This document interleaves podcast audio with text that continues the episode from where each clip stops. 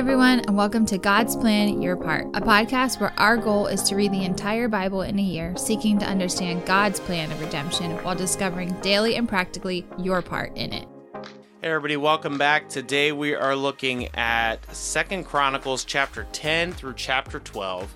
and if you listened to the podcast yesterday, yesterday we were in First Kings uh, 12 to 14. This is going to be very, very similar uh, as it's like pretty much the, the record of the same kings. We're looking at King Rehoboam, uh, who is the king in the south over Judah and Benjamin, and then King Jeroboam, that is the king over the northern tribes in Israel. And all of this, uh, this kind of split, divided kingdom, is the result of uh, Solomon turning away from the Lord and ultimately the result of the Davidic covenant. God said that he would prosper uh, the throne of David as long as the people stayed committed to God's law.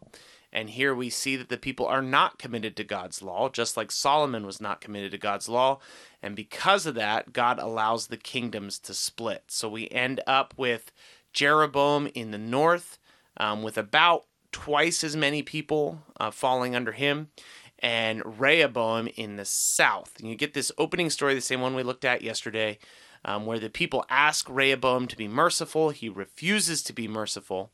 And it's basically because he listened to younger, dumber um, counselors. They gave him bad counsel. He made bad choices. And ultimately, it split the kingdom. And that brings us to the first thing that I think is really interesting. Uh, this is chapter 10, verse 15.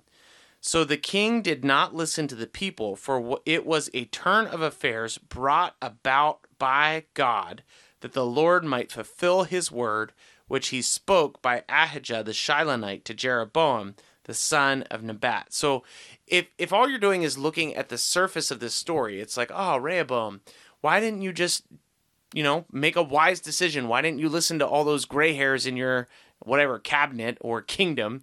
Uh, who were telling you to actually be nice to your people? Well, the answer is not that Rehoboam made a bad choice.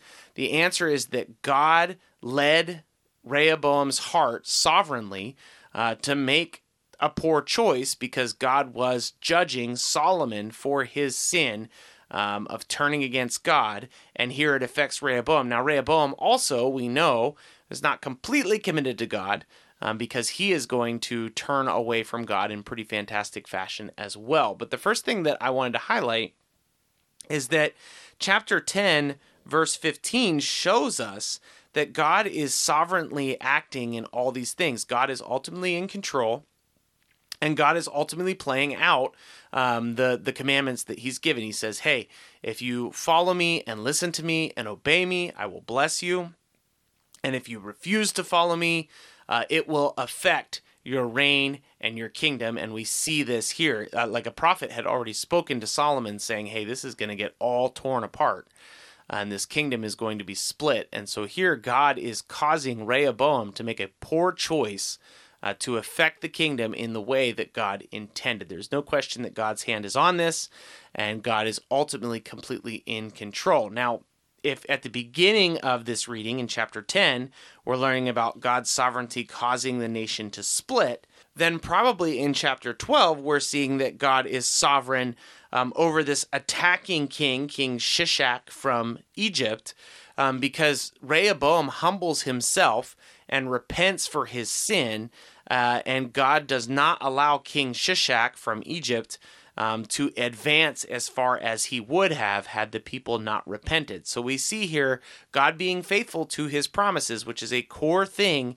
in the majority of the Old Testament, even into the New Testament. When God says he will do something, when God sets the conditions, uh, he holds to his word and keeps those conditions. And they're very simple.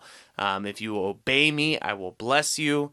If you disobey me, I will curse you, and people will come against you we see that playing out uh, in this in this text. The second thing I want to call out is Second Chronicles chapter 12, uh, verse 1. When the rule of Rehoboam was established and he was strong, so he, he like like Rehoboam apparently followed the Lord faithfully as king for about three years. He did what he was supposed to. Uh, he did not allow his heart to chase after foreign gods. Uh, but then he starts to make a couple mistakes after his three years of reigning. So it says, When the rule of Rehoboam was established and he was strong, he abandoned the law of the Lord and all Israel with him. Now, here's what's interesting, and I don't know that we've talked about it a lot on the podcast. Um, the actual text says that he abandoned the law of the Lord. It does not say that he abandoned the Lord, it says he abandoned the law of the Lord. And so we learn here in the Old Testament, multiple times in the Old Testament, I'm just picking it out today, um, that abandoning God's law, disobeying God's law, is literally the same thing as disobeying God Himself in general. Um, you get this idea that if if you're not going to know God's commandments, if you're not going to be obedient to God's commandments, ultimately you just plain don't love God. And it's a really interesting concept because Jesus later on is going to say, If you love me, you'll obey my commandments. And so the, the Bible does not really ever split loving God from loving God's law. They're kind of one and the same thing. Even in the New Testament, the Bible doesn't split loving Jesus and following Jesus' commandments, they are one and the same. And I think kind of what's interesting is that culture um, will try to split those two things up. Like, hey, I really do love Jesus. You know, I just I just struggle to do what he said. Or I, I really do love Jesus. Um, I just don't really see myself doing, you know, X, Y, or Z. It could be I don't see myself being part of a church. I don't see myself um, following kind of this traditional understanding of love and marriage. I don't see myself uh, using my money in that way. Like Jesus commands many things about these kinds of things. And the way the, the biblical writers understood it was that if you love Jesus, you do what Jesus says. Uh, if you love God, you do what God says. So the problem that's getting called out here in chapter 12 is that Rehoboam disobeyed God's law. And because he disobeyed God's law, it was obvious that he did not, in fact, have relationship with God. So I, I just want to call out like it, it's really dangerous to try to split and try to live kind of this dual reality of I love Jesus, but I, I just struggle to do what he says. I love the Lord, but I can't always be committed to what he says I should do. Man, I I I love God so much. I just can't be bothered to read or understand his word and the commandments that are in them. If you start to believe that way, you're you're in a tough, tight spot. Uh, and many of the stories in the Bible would say you're actually becoming disobedient to God Himself. One of my favorite examples um, is is like saying, "Man, I." I just love spending time with my wife. I, I just love her so much. I want to be around her so much. I, I just can't be bothered to hear what she has to say or do what she asks. But man, I love her. And and anybody hearing that would know immediately like, hey, you're just not really you're really not being authentic uh, about your relationship. And and if you find yourself in a place or if you know someone that's in a place of saying they love Jesus, um, but they can't do X, Y, or Z that Jesus clearly commanded.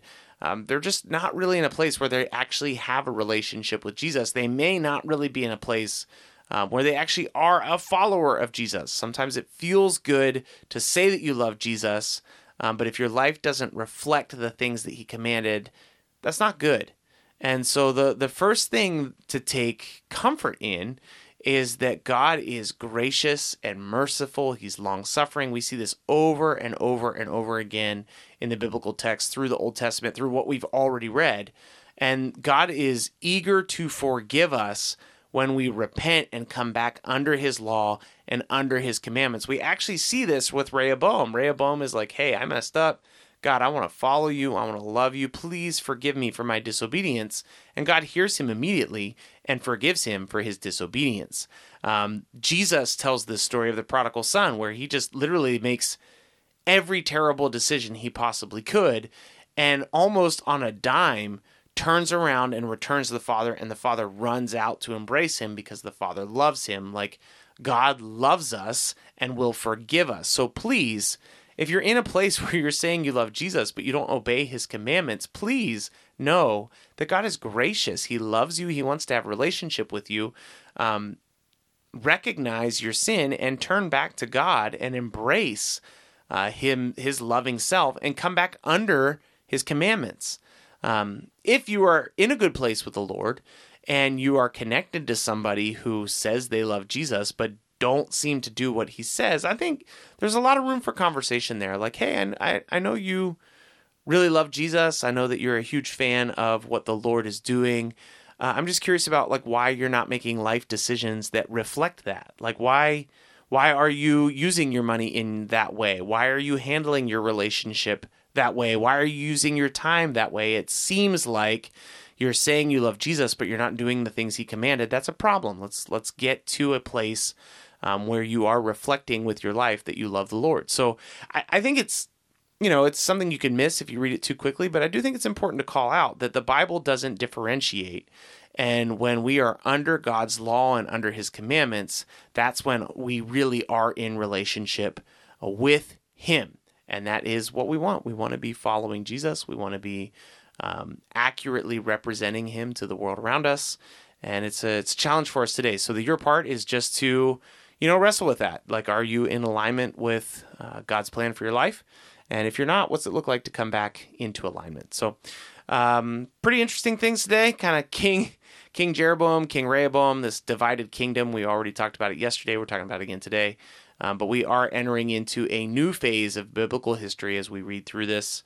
Uh, just seeing how God is moving through different kings in different places, and ultimately how he is going to accomplish his goal, uh, even when it looks like this Davidic dynasty is falling apart before our eyes. So we'll be back again tomorrow. We'll see you then. Thanks so much for listening to our take today. Before we get into the reading, if we could just ask you one thing. Uh, if you've been enjoying the podcast, if you could subscribe to us and then leave a rating and review, we'd love to hear from you. And every rating we get helps us reach more people. Ultimately, we're just trying to reach people with the truth of God's word, and your review will help us do that. So thanks so much for being invested in the podcast. Here's the reading for today Second Chronicles chapter 10. Rehoboam went to Shechem, for all Israel had come to Shechem to make him king. And as soon as Jeroboam the son of Nebat heard of it, for he was in Egypt, where he had fled from King Solomon, then Jeroboam retur- returned from Egypt. And they sent and called him. And Jeroboam and all Israel came and said to Rehoboam, Your father made our yoke heavy. Now therefore lighten the hard service of your father and this heavy yoke on us, and we will serve you. He said to them, Come to me again in three days. So the people went away. Then King Rehoboam took counsel with the old men, who had stood before Solomon his father while he was yet alive, saying, How do you advise me to answer this people? And they said to him, If you will be good to this people, and please them, and speak good words to them, then they will be your servants forever. But he abandoned the counsel of the old men that gave him, and took counsel with the young men who had grown up with him and stood before him. And he said to them, what do you advise? That we answer this people who have said to me, Lighten the yoke that your father put on us.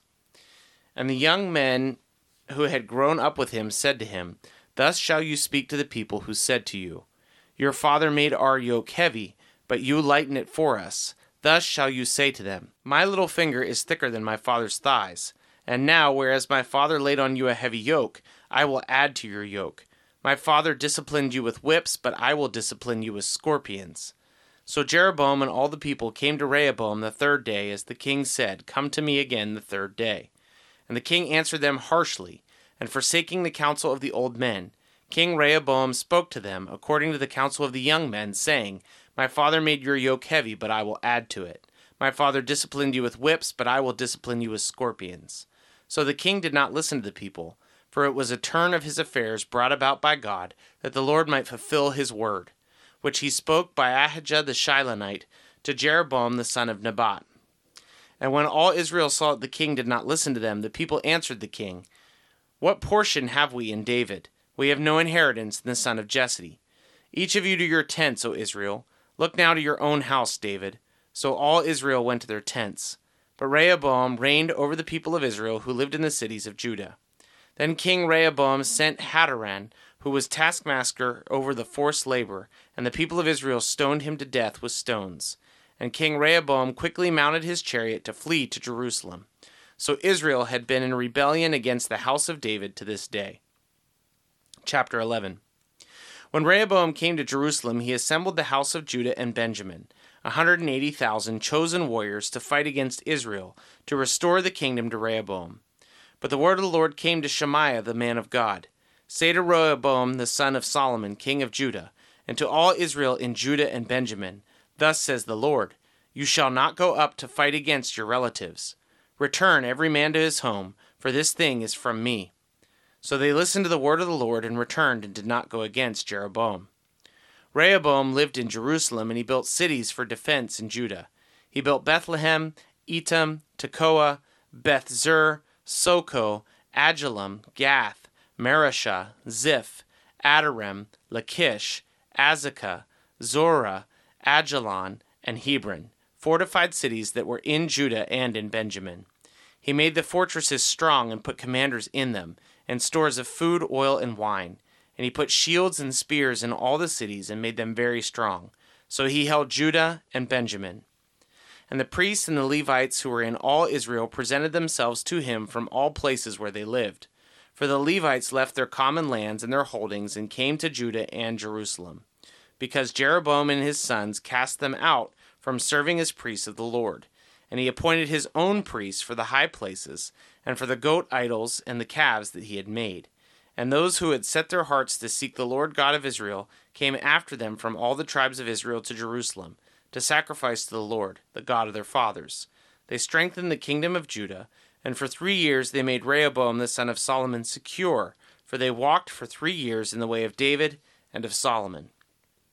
Rehoboam took his wife Mahalath from the daughter of Jerimoth, the son of David, and of Abihail, the daughter of Eliab, the son of Jesse, and she bore him sons, Jeush, Shemariah, and Zaham. After her he took Maacah, the daughter of Absalom, who bore him Abijah, Attai, Ziza, and Shelomith. Rehoboam loved Maacah, the daughter of Absalom, above all his wives and concubines. He took eighteen wives and sixty concubines, and fathered twenty eight sons and sixty daughters. And Rehoboam appointed Abijah, the son of Maacah, as chief prince among his brothers, for he intended to make him king. And he dealt wisely and distributed some of his sons through all the districts of Judah and Benjamin, in all the fortified cities, and he gave them abundant provisions and procured wives for them. Chapter 12 when the rule of Rehoboam was established and he was strong, he abandoned the law of the Lord, and all of Israel with him. In the fifth year of King Rehoboam, because they had been unfaithful to the Lord, Shishak, king of Egypt, came up against Jerusalem with twelve hundred chariots and sixty thousand horsemen. And the people were without number, who came up with him from Egypt Libyans, Sukkiim, and Ethiopians. And he took the fortified cities of Judah, and came as far as Jerusalem. Then Shemaiah the prophet came to Rehoboam and the princes of Judah, who had gathered at Jerusalem because of Shishak, and said to them, Thus says the Lord, You abandoned me, so I have abandoned you to the hand of Shishak. Then the princes of Israel and the king humbled themselves and said, The Lord is righteous. When the Lord saw that they humbled themselves, and the word of the Lord came to Shemaiah, They have humbled themselves, I will not destroy them, but I will grant them some deliverance, and my wrath shall not be poured out on Jerusalem by the hand of Shishak. Nevertheless, they shall be servants to him. They shall they may know my service and the service of the kingdoms of the countries. So Shishak, king of Egypt, came up against Jerusalem. He took away the treasures of the house of the Lord and the treasures of the king's house. He took away everything. He also took away the shields of gold that Solomon had made, and King Rehoboam made in their place shields of bronze, and committed them to the hands of the officers of the guard, who kept the door of the king's house. And as often as the king went into the house of the Lord, the guard came and carried them and brought them back to the guard room. And when he humbled himself, of the wrath of the Lord turned from him, so as to not make a complete destruction. Moreover, conditions were good in Judah. So King Rehoboam grew strong in Jerusalem and, re- and reigned. Rehoboam was forty one years old when he began to reign, and he reigned seventeen years in Jerusalem, the city that the Lord has chosen out of the tribes of Israel to put his name there. His mother's name was Naamah, the Ammonite, and he did evil, for he did not set his heart to seek the Lord. Now the acts of Rehoboam, from first to last, are they not written in the chronicles of Shemaiah the prophet and of Iddo the seer? There were continual wars between Rehoboam and Jeroboam, and Rehoboam slept with his fathers and was buried in the city of David, and Abijah his son reigned in his place. Thanks so much for listening to God's Plan Your Part. If anything stuck out to you, if you have any questions, or if you'd like to receive a Bible, you can email us at godsplanyourpart at gmail.com. Also, if you're enjoying the podcast, please consider supporting us through the link in our description. We love that you're on this journey with us, and we hope you have a great day. See you tomorrow.